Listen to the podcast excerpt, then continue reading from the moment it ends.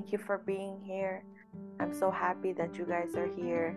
I am your host, Winnie, and I would like to deeply welcome you guys to my podcast, Yin Cha, where we drink tea and we chit chat. In this podcast, I'm going to share my life experiences, beliefs, and values of the Chinese culture. The biggest problem was being different. Growing up, I was bullied for being Asian, my skin color, and how I looked. These kids said all kinds of racist comments and stereotypes, but I ignored them. It wasn't until I matured that I began to appreciate my Chinese roots and my cultural heritage. So, you might be wondering well, what gives me the right to teach this?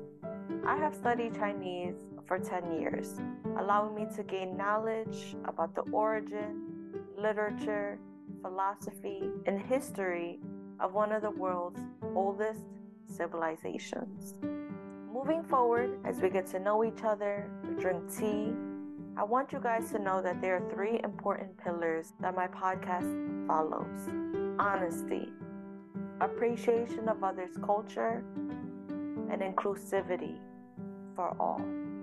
If you are interested in a challenge, then what I would like for you to do is take a risk today. Whether that is trying a new food for the first time or learning about a new culture, be curious, my friends, and have an open mind to new experiences. I invite you to leave your comfort zone and enter your growth zone.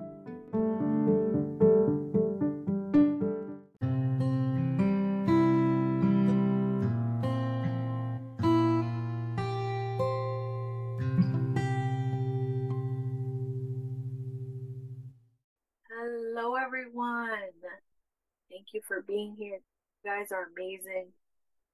Today's proverb of the day is Long Ma Jing Shun. the spirit of a dragon, the vigorous spirit, the high spirits, and appearance of a person. Before we get started on today's episode, have you ever wondered about the education system and how they compare? I'm not talking bad about public schools. I think the opportunity to get a free education that is funded by state, federal, local government is important and it's something to be proud of. A wide range of subjects history, science, social studies, mathematics, English. However, I often find myself wondering whether our educational system is actually doing more harm than good does it really prepare our young students for the challenges of the real world? How to be financially independent, how to save, how to grow money, how to think. I was attending a virtual event and I remember this keynote speaker was talking about how he grew up in the public school system. After building his career, he had the luxury to be able to send his kids to private school. In the first day, they were taught that a king had spikes in the back of their chair as a warning to not get too comfortable. To be on the lookout, as there is always someone willing to betray the king out of jealousy and envy. This could be the king's servants, associates, relatives. They have their eyes on that prize. Education is about learning, growth. What happened to teaching our students the ability to think, to create, to innovate. Education goes back to culture. Specifically, in the Chinese culture, education is highly valued upon. You see, parents, they all want their kids to do well in school. And so education is extremely valued in our family, and our societies. As a result, competition is intense. Students are expected to work hard, or what we say in Chinese, jia yo, which means to add oil, to add fuel, to encourage and to support others. Fun fact, in Korean, they say fighting, word of support and encouragement. Say a friend who has an upcoming final exam. Fighting! Nevertheless, this puts extreme pressure on the student. Students are not allowed to be in a romantic relationship, as dating will influence the student's study and focus. Teachers and parents will not tolerate this behavior because it is seen as a threat. You may get a warning, a detention, or extra homework. Usually, they will call both of the student's parents. In China, the college entrance examination, Gao Kao, very important in the last year of high school, as they have to work extremely hard in order to be admitted into a good university.